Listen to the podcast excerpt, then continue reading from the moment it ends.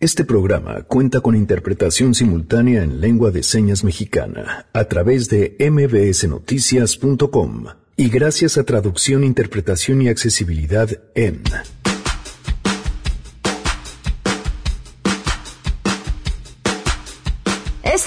Nada mejor que un exquisito breviario cultural de las fiestas patrias con el grandísimo Sergio Almazán. Yo creo que hay no solamente un intento, hay incluso una intención de reescribir una historia. El problema es que se reescriba con estos antagónicos. Además, un colectivo de periodistas nos respondió a través de un libro de qué huyen los centroamericanos y por qué lo hacen en caravanas. Platicaremos de esto. Ya no es ni siquiera el término una mejor vida o una nueva oportunidad en Estados Unidos, sino es básicamente buscando refugio, ¿no? Buscando huir de, de esta Centroamérica que se hunde por la violencia de las pandillas, que se hunde por la violencia del narcotráfico. Tenemos buenas noticias y más. Quédense porque así arrancamos a todo terreno. MBS Radio presenta A Todo Terreno con Pamela Cerdeira.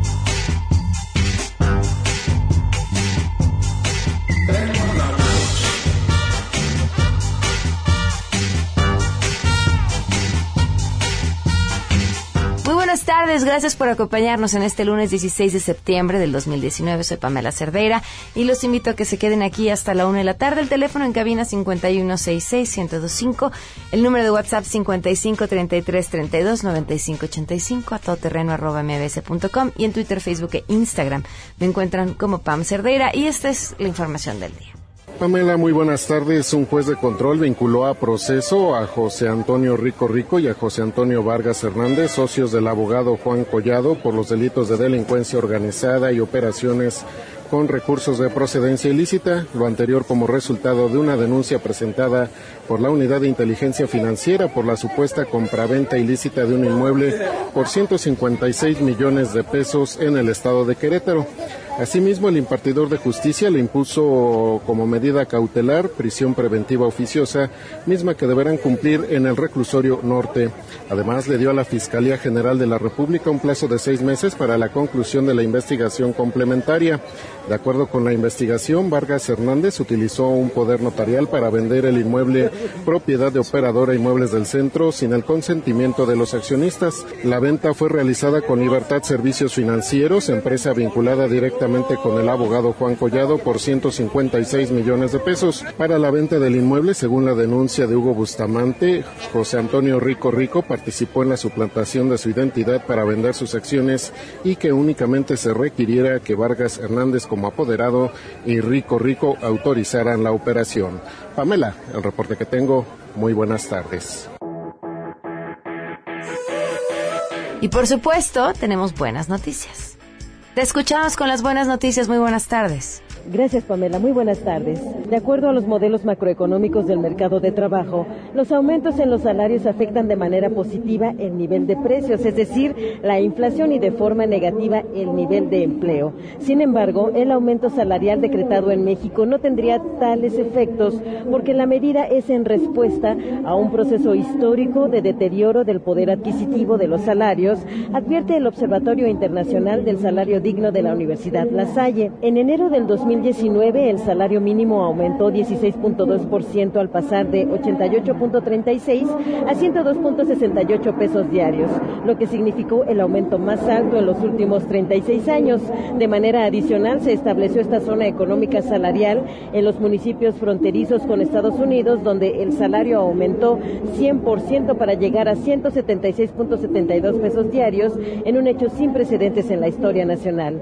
Para los expertos el aumento salarial no afecta significativamente la inflación y creación de empleos porque el decreto es exclusivo para la población que percibe un salario mínimo. Es decir, estamos hablando de menos de una cuarta parte de los empleados formales, por lo que su incidencia tendría efectos poco significativos en la economía en su conjunto. El observatorio destaca que en el primer semestre del 2019 el nivel general de precios se ha mantenido dentro del objetivo de la política monetaria.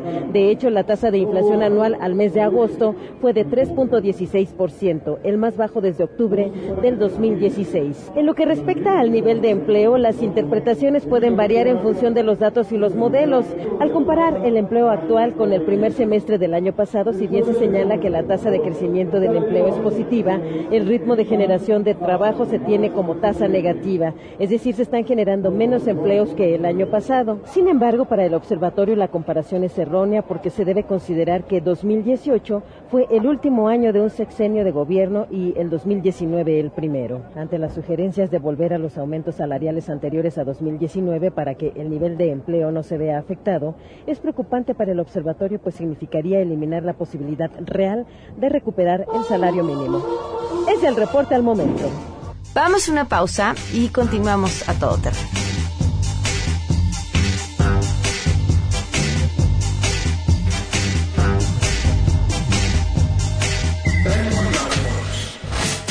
Regresamos a todo terreno.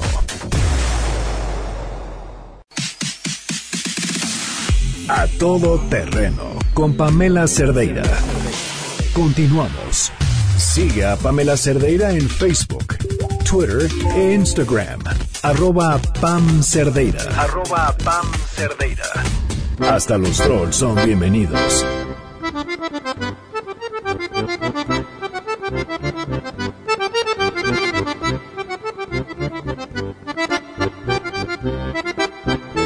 Acompaña el gran Sergio Almazán. Sergio, ¿cómo estás? Qué gusto saludarte, mi querida Pamela. Y el gusto es completamente mío. Y además a tu público, que cómo es asiduo y cómo les das chamba en las redes, ¿eh? ¿Por qué? Pues es que yo, yo sé que ya estás al aire cuando empiezo a ver en las redes que Ah. estás respondiendo. Que si es viernes, que si eh, no les gusta la verificación, que si... bueno, o sea, tema que pones... Tema Hay que, pones ponernos a, a contestar y a trabajar. Exacto, así. Oye, Sergio, ay, tengo un conflicto con las fiestas patrias, pero quiero que me digas, uno, ¿cómo las celebras? ¿Cómo la celebro? En realidad, poco la celebro. O sea, la celebro en realidad eh, constantemente revisando a ver qué nuevas investigaciones, porque yo creo que si algo es fascinante con la historia del mundo, pero hablemos del caso mexicano, es que tenemos una historia inaba- inabarcable, inacabada, ¿no? Eh, lo que ayer creíamos hoy nos dicen que no, eh, hay nuevas revelaciones, ¿no? Eh, los pequeños eh, detalles que considerábamos nosotros los grandes momentos de la historia y en particular del tema de hoy que es la independencia de México, nos damos cuenta que tampoco es así.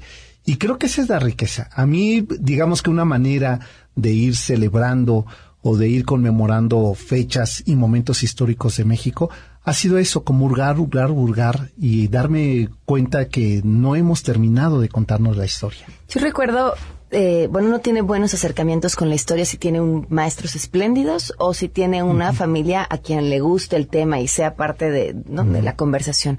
Eh, y recuerdo haber leído algún libro de estos de primaria de historia que no era el oficial y haber encontrado las primeras dos páginas y darme cuenta que todo aquello que me iba a narrar o todas aquellas luchas eh, o motivos que habían dado pie a las luchas más importantes de este país pues seguían siendo, siendo asuntos sin resolver. ¿no? O sea, en realidad hoy seguimos hablando de las comunidades indígenas, de su falta de derechos, de la pobreza, de, de, de- de todos esos grandes temas. No, no terminamos de construirnos. Eh, dices algo, dos cosas que voy a subrayar. Uno, decías, yo siendo joven leía un libro de historia no oficial, lo cual que bueno, implica que eh, tuviste una familia y un ambiente que te permitió una visión crítica. Eh, justamente en estos días estaba leyendo en una revista, eh, una revista muy seria que publica sobre historia eh, y leyendas de México. Eh, había, la portada decía la, eh, ¿Por qué tenemos? No, no, no, se llama así. No, no, no, contenido, no. Ah, yo cuál No, se llama Historias de México. Ah, ok. Eh, es una publicación que está llegando a su décimo aniversario y la portada decía eh, quién construyó la historia oficial. Ajá.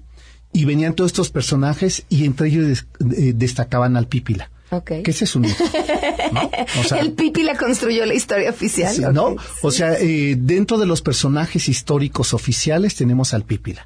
Y ese no existió. Claro. ¿No? No está como también eh, que si eran amantes Allende y la Josefa Ortiz, la, eh, la conspiradora, tampoco es verdad. Que el tema de los tres tacones, ¿no? Que dio Josefa tampoco es verdad.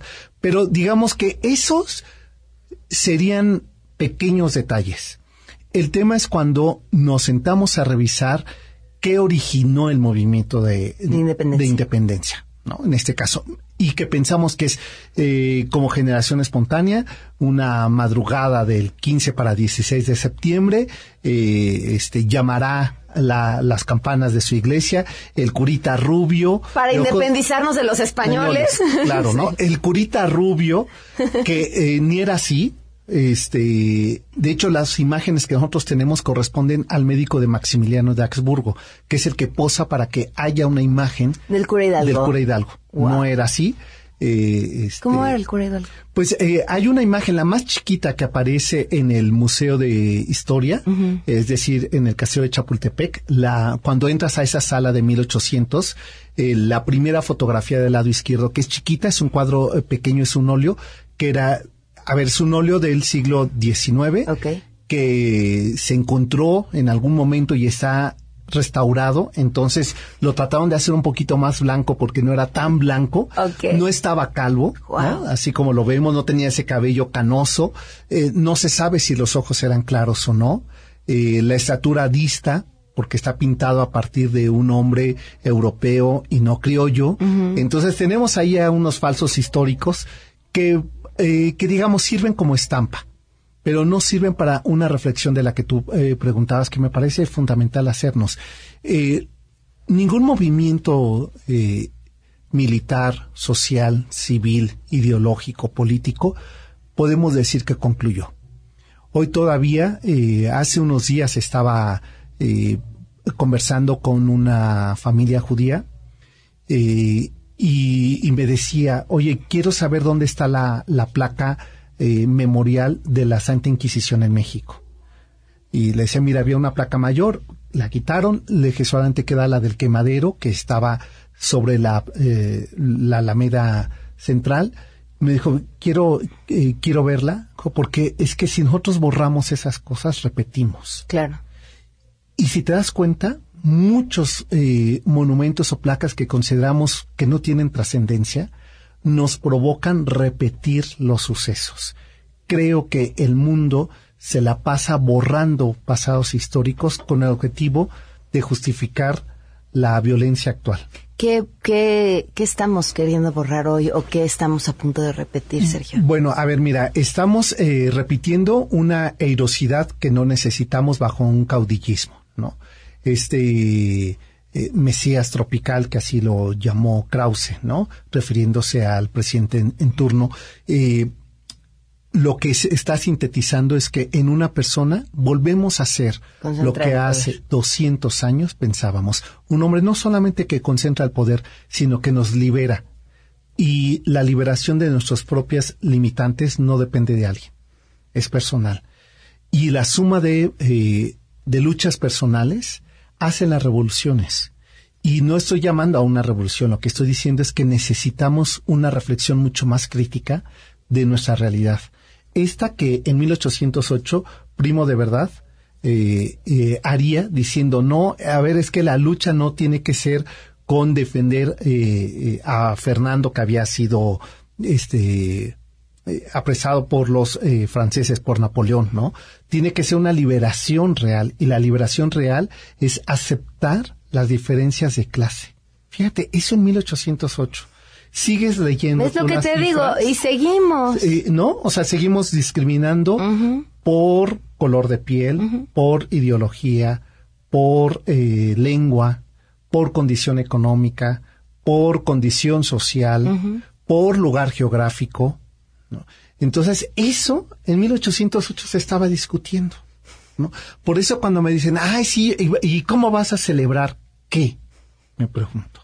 ¿Qué tenemos que celebrar cuando aquella lucha que habían iniciado, que concluye 11 años más tarde, que no es poco tiempo, Pamela, con una crisis eh, social, económica, civil, eh, religiosa, de instituciones terrible, eh, nos lleva 100 años, poco menos de 100 años más tarde, en 1910, otra vez a un movimiento cruel y terrible, ¿no? que se agudiza con la guerra cristera, no con la firma de, de la Constitución del 17. Y después tenemos la desaparición de jóvenes de Ayotzinapa, este, tenemos las muertas de Juárez, tenemos eh, la violencia de género, tenemos la persecución por homofobia, por condición económica, y vamos y aplaudimos que haya la película Roma, donde ay, la tratan como yo, como si fuera de mi familia, ¿no? Creo que no hemos aprendido, porque no hemos reflexionado en el fondo qué tipo de sociedad, y si le vamos a entrar a hacer sociedades eh, discriminatorias, asumamos las consecuencias. No hagamos estas eh, simulaciones, ¿no?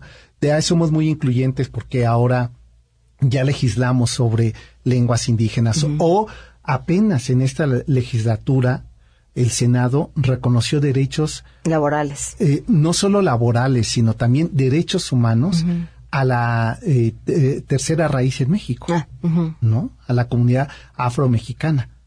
En el 2019, Pamela, ¿no te parece vergonzoso? Sí, por supuesto. Hace 200 años, un, un cura moreno llamado eh, Morelos, ¿no? Hablaba de eso, que la esclavitud estaba en la explotación al indígena.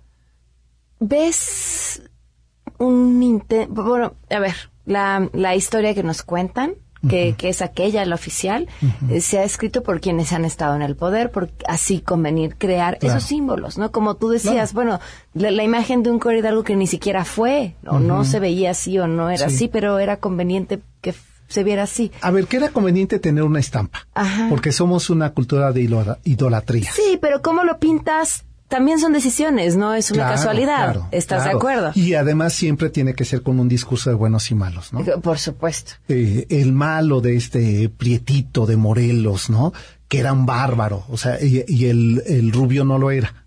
¿no? Exacto. O sea, siempre hay esa dualidad. A, mí me, me da la impresión, sobre todo al inicio del sexenio, que hay un intento por recontar la historia. Otra vez desde el poder, lo que no lo hace muy diferente a la que nos han estado contando. Pero no sé si tú lo lees así. Sí, no, yo creo que hay no solamente un intento, hay eh, incluso una intención de reescribir una historia.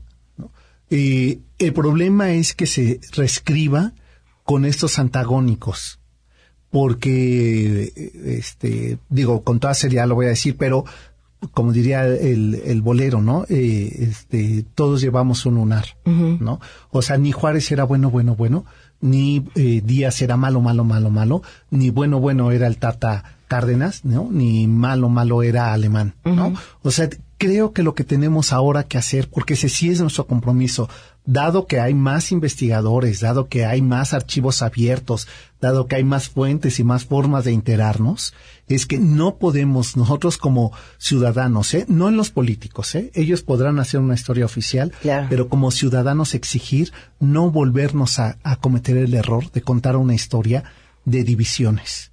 No, no, no nos sirve, ya nos dimos cuenta, un poquito tarde, ¿eh? eh esta historia oficial es eh, después de la independencia, de la Revolución Mexicana, ¿no?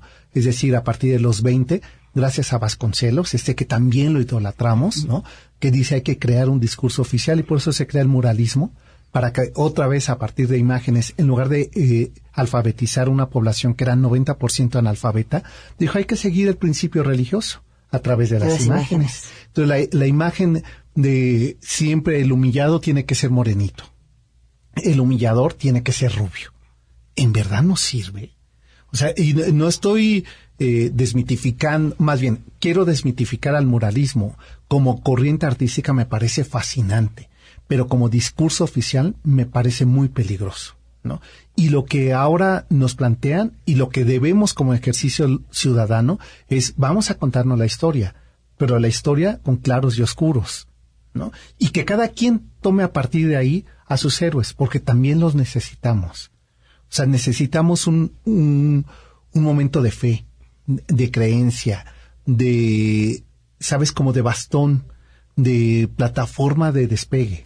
¿Hay país que se cuente su historia de forma oficial así, sin, sin buenos buenos absolutos, sin malos absolutos, Eh. sin héroes, pues cercanos a la fantasía? Yo creo que, mira, el, el caso de, de Inglaterra, estoy pensando en el caso francés, eh, hay una intención, no, no Alemania, por ejemplo, eh, España ha tratado, y este año va a ser muy interesante, vamos a ver ellos cómo plantean a Cortés. ¿no? Eh, y han hecho una intención de hacer una revolución de las ideas y desde ahí plantearse pues momentos y personajes históricos mucho más humanos, por lo menos más humanos. Y pienso en el caso de Isabel, esta serie que, que a ver, una serie televisiva española, ¿no? Pero que pone a una, a una mujer iracunda, ¿no? Esa Isabel, la católica que rezaba todas las noches, ¿no? Este, y creo que eso es ya una intención de, de humanizar. Humanizar la historia. al- a la historia, ¿no? Sergio, siempre un gusto poder platicar contigo. Qué bueno que compartimos este co- complicaciones sobre los festejos. este. Claro, a ver, sí, eh, sí celebremos bajo la reflexión. Mira, yo creo que cualquier oportunidad para tomarse un buen tequila No, pero y- está y, y bien. comer antojos Y, mexicanos, por ¿no? Sin culpa, ¿no? Sí, y, y la Sí. historia, como bien dices, hay que, hay que leerla con cautela y releerla y, y seguirla en- encontrando, porque decías, hoy, hoy seguimos encontrando cosas. Claro que esa es la maravilla. ¿no? Muchas gracias, Sergio. Gracias a ti, familia.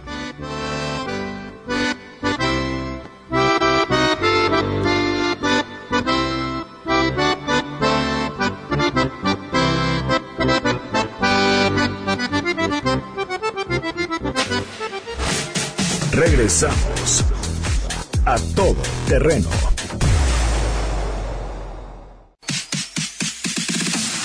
A todo terreno con Pamela Cerdeira. Continuamos. Sin intermediarios. El WhatsApp de Pamela Cerdeira es 5533 32 95 85. A todo terreno.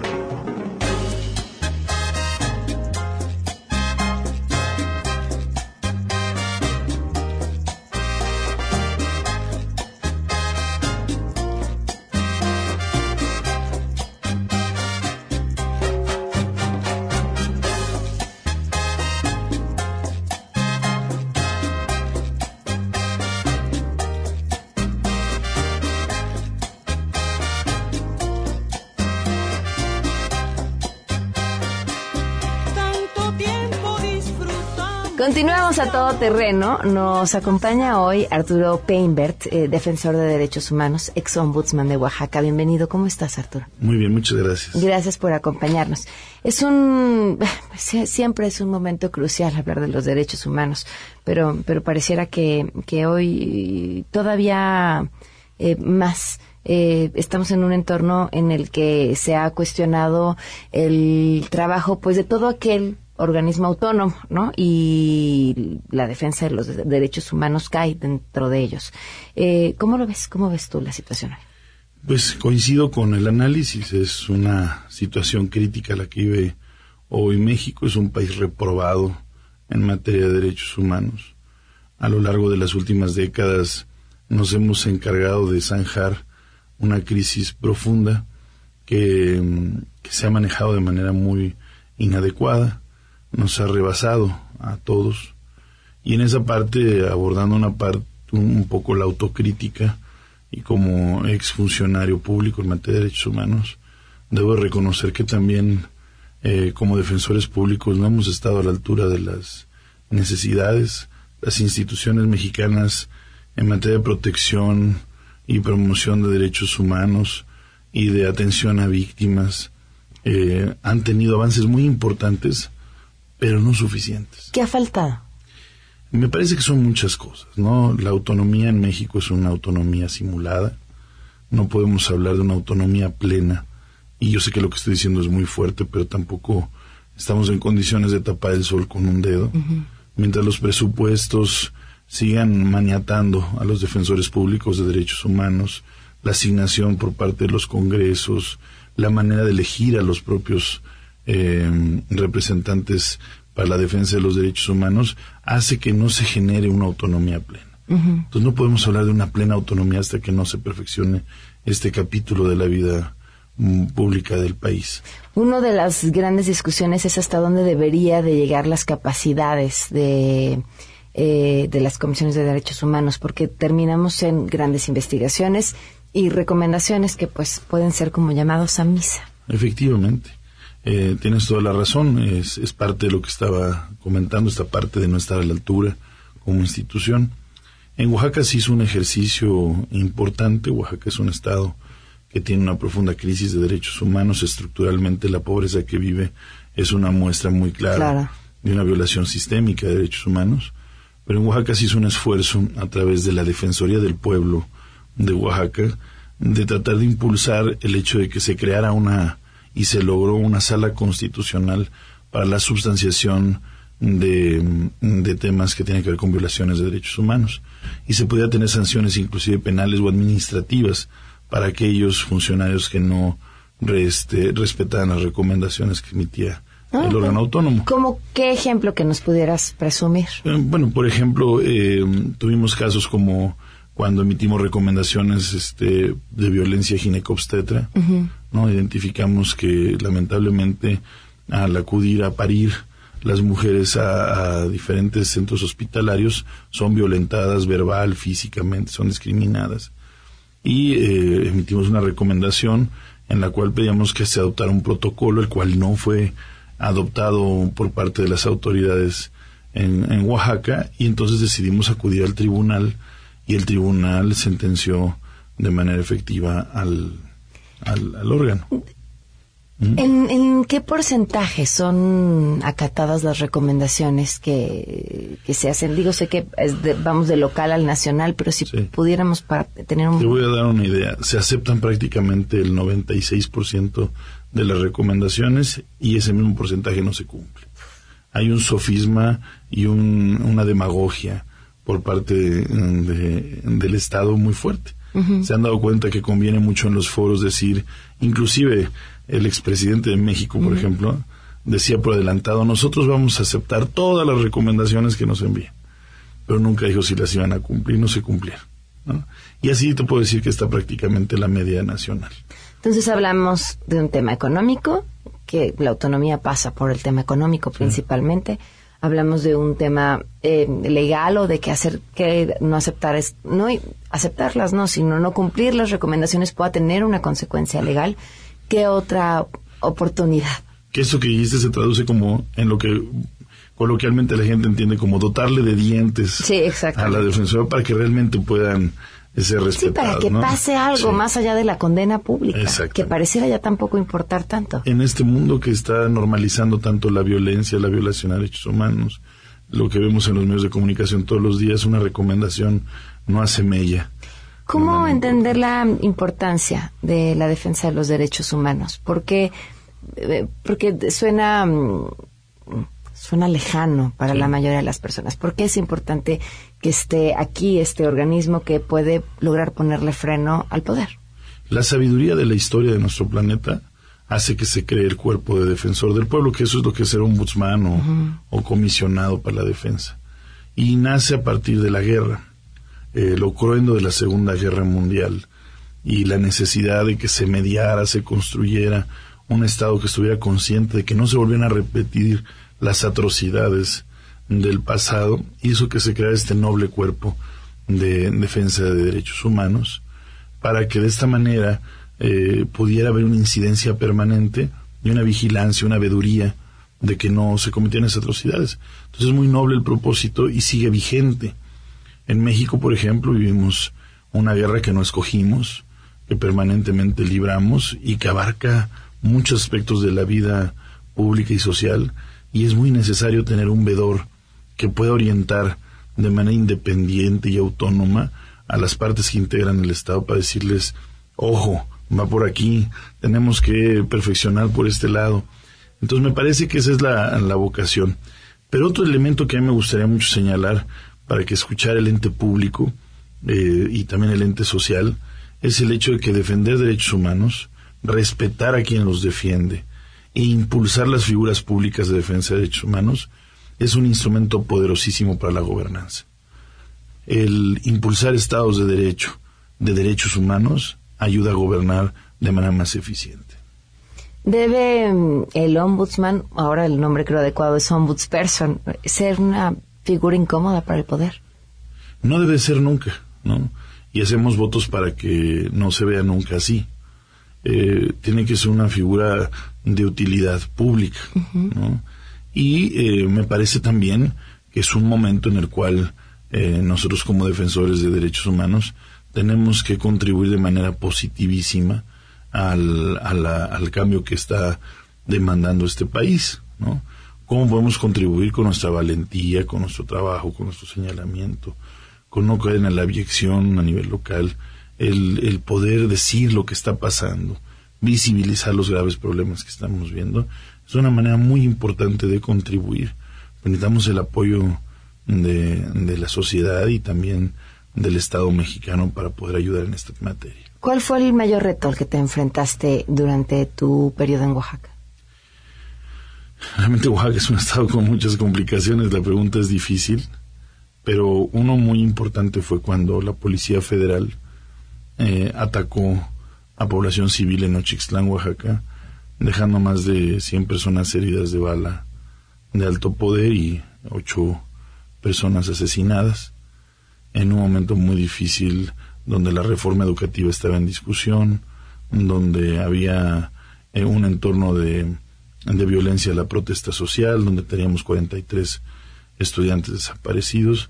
Esto pasa en Oaxaca y se crispan todas las realidades en el Estado. Entonces, atender este tema fue un tema muy complejo.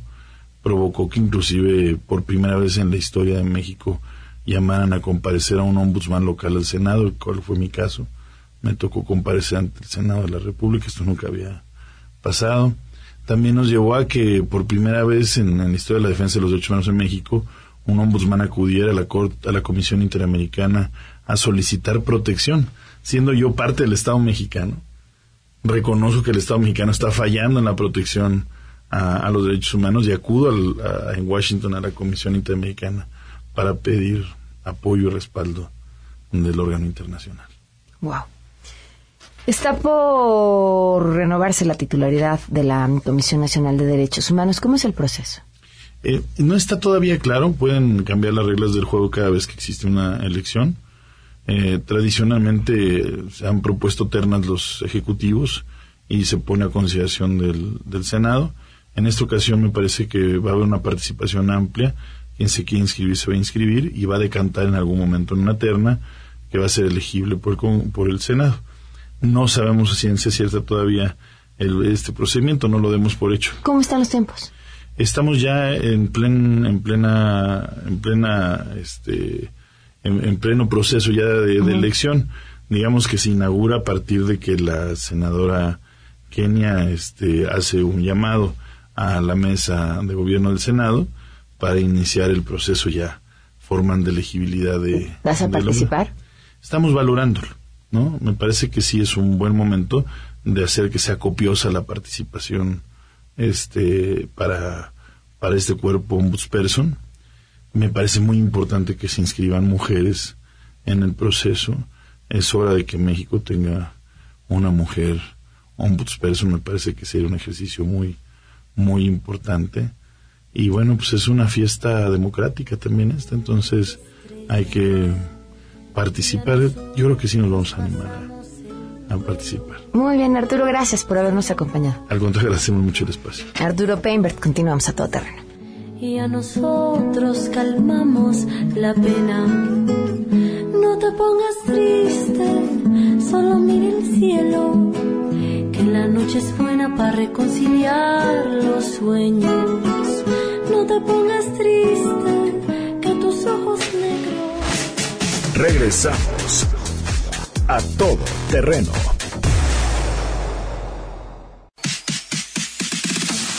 A todo terreno con Pamela Cerdeira. Continuamos. Sigue a Pamela Cerdeira en Facebook, Twitter e Instagram. Arroba Pam Cerdeira. Arroba Pam Cerdeira. Hasta los trolls son bienvenidos. Diles que no me maten. Diles que no me maten. Diles que no me maten. Que no me maten. Diles que no me maten. Diles que no me maten. Diles que no me maten. Así diles. Así diles. Ellos son inocentes.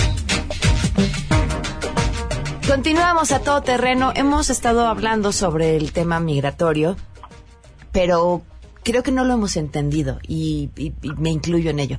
No a fondo. Cuando un grupo inmenso de personas deciden salir eh, de forma continua del lugar en donde viven, es que algo está pasando.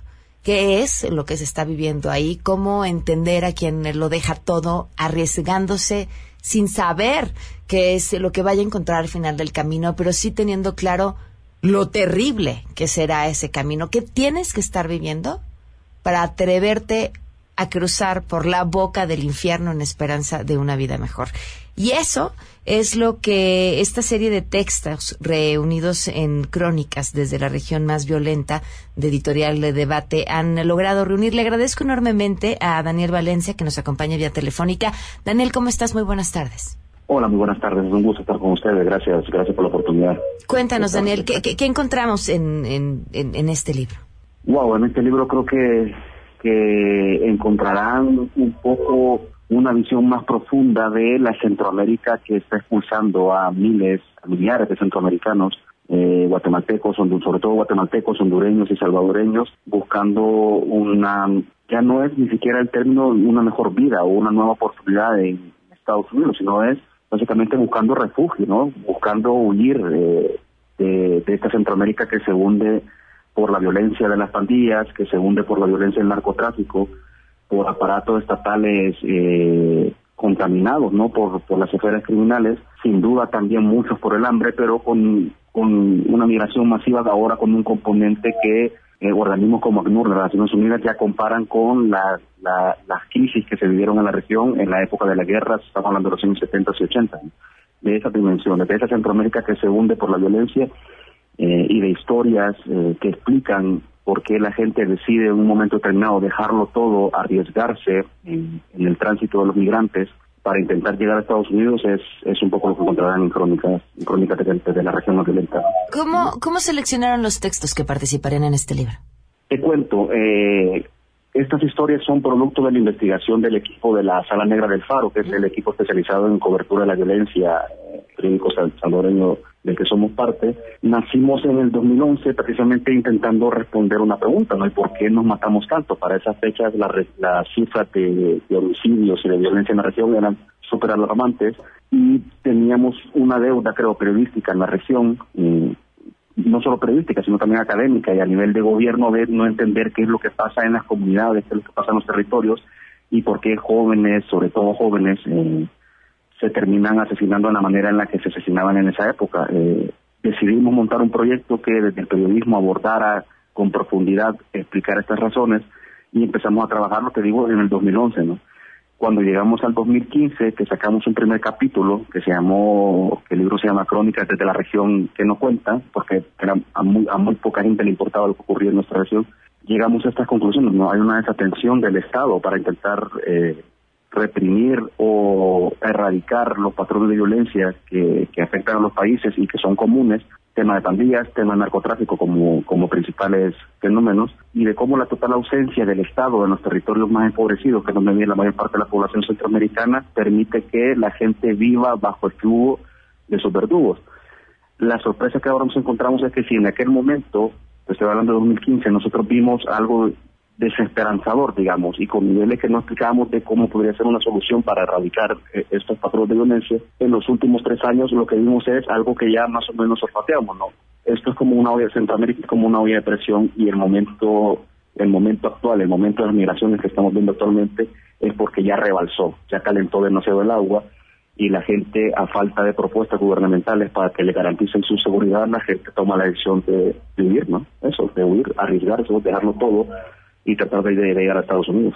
Encontraron respuesta porque decías todo nació de la pregunta que nos hacíamos, ¿por qué nos estamos matando? ¿Cuál es la respuesta? Las respuestas varían dependiendo de los actores involucrados. Digamos que una principal gran respuesta para el caso de El Salvador, y que es común en Guatemala y en Honduras, pero que sobre todo es más fuerte en El Salvador, se circunscribe a un gran actor que es en las pandillas, ¿no? La Mara Salvatrucha 13 y el Barro 18, que contrario al discurso de Donald Trump, no son grandes mafias que asolan a un país, pero sí son grupos con suficiente poder en las zonas más pobres como para convertirse en ellos en una especie de autoridad en sus territorios, en una economía de subsistencia, roban ellos para sobrevivir, no son esas grandes mafias, pero sí para sobrevivir son capaces de ejercer un control que puede significar la muerte y la definición incluso de a dónde transitas, a dónde estudias, cómo te moves en, esos territorios. ¿no? En Guatemala hay componente de pandillas, pero eh, hay un tríngulis entre la corrupción y las mafias enquistadas en el poder político eh, y en la administración de justicia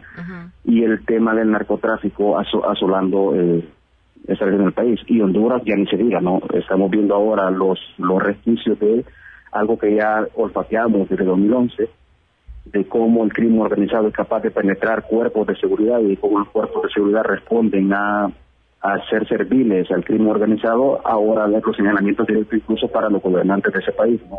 Y no solo hablamos del último, que es Juan Orlando de quien está ahora en el poder, con su hermano procesado por narcotráfico en Estados Unidos y él señalado en una investigación abierta de la Fiscalía como parte de un, de un, operativo que intentó conspirar con financiamiento del narco una campaña electoral, sino del presidente anterior o de los presidentes anteriores también con, con, con ligues en esas, en esas áreas, ¿no? ¿Cuál de, también ligados. ¿Cuál de estos textos es el que, el que más te ha conmovido? Wow. En, en la cultura de violencia existe de todo, ¿no? Desde la persecución, desaparición, exterminio de, comunidades, o de gente que, que se ve metida eh, o, o en el aparece en el radar de, los victimarios. Creo que uno de los grandes dramas y que sigue y que seguimos explorándolo, tratando de dar respuestas, creo que uno de los grandes dramas eh, que a mí me ha marcado el tema de los desaparecidos, de cómo en la misma vorágine de la violencia y en la misma ausencia del Estado que no logra suplir las necesidades para garantizar uno control, que no haya violencia, que no existan estos grupos, creo que hay miles y miles y miles de familias que están pasándola muy mal porque en un momento determinado, sobre todo a partir de 2012, que empieza una explosión de, o al menos en explosión en el sentido que empieza a medirse o intentar medirse la cantidad de desaparecidos, sobre todo en El Salvador, nos encontramos con cifras que ya van acercarnos al periodo de la guerra, lo cual es muy alarmante, es decir, como que esto fuera un ciclo vicioso que no, que no logra tener fin. Y el drama de los desaparecidos, ustedes lo conocerán mejor en México, eh, de hecho, nosotros tenemos mucho, mucho respeto y a la escuela mexicana que ha trabajado en el tema con con Marcela Turati a la cabeza, ¿no? que recién acaba de ser galardonada por su, por su amplia labor con el tema de desaparecidos. Ajá es un fenómeno que creo yo que en Centroamérica se vive con fuerza, que hay que cuantificarlo más y que millares de familias nos han tenido respuesta por a dónde han quedado los suyos. En lo que, eh, ya te el drama, ¿no? El drama de, vivir sin saber si tu hijo, si tu hija está vivo o está muerto. Claro. Pues la invitación a que busquen el libro, en, ¿lo pueden encontrar ya en cualquier lugar? El libro está en, en las principales librerías de México y lo pueden conseguir por Amazon ahorita, sí ya estamos nosotros comiéndonos las uñas para que llegue, para que llegue, para que llegue por estos lados para poder presentarlo también. Muy bien, Daniel. Sala Negra del Faro Crónicas desde la región más violenta. Te agradezco muchísimo, Daniel, que nos hayas acompañado. Muchas gracias a ustedes por la oportunidad. Un saludo por Gracias, muy buenas tardes. Nos vamos, muchas gracias por habernos acompañado. Antes, Sheila, que se está cocinando esta tarde. Y de esto se hablará en las próximas horas. A todo terreno Pam, buenas tardes. Pues ya en unos momentos más concluirá el desfile cívico-militar con motivo del 209 aniversario del inicio de la Guerra de Independencia. Hasta el momento el único incidente reportado es un paracaidista de la Secretaría de Marina lesionado tras caer sobre la calle de Corregidora.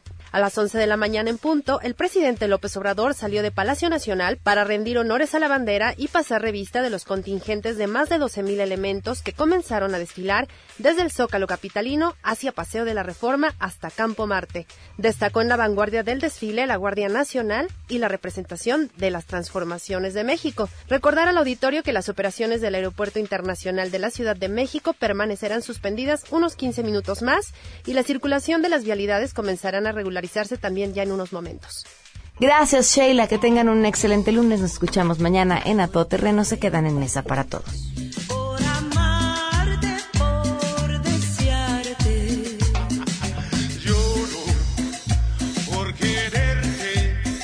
MBS Radio presentó A Todo Terreno con Pamela Cerdeira, donde la noticia eres tú.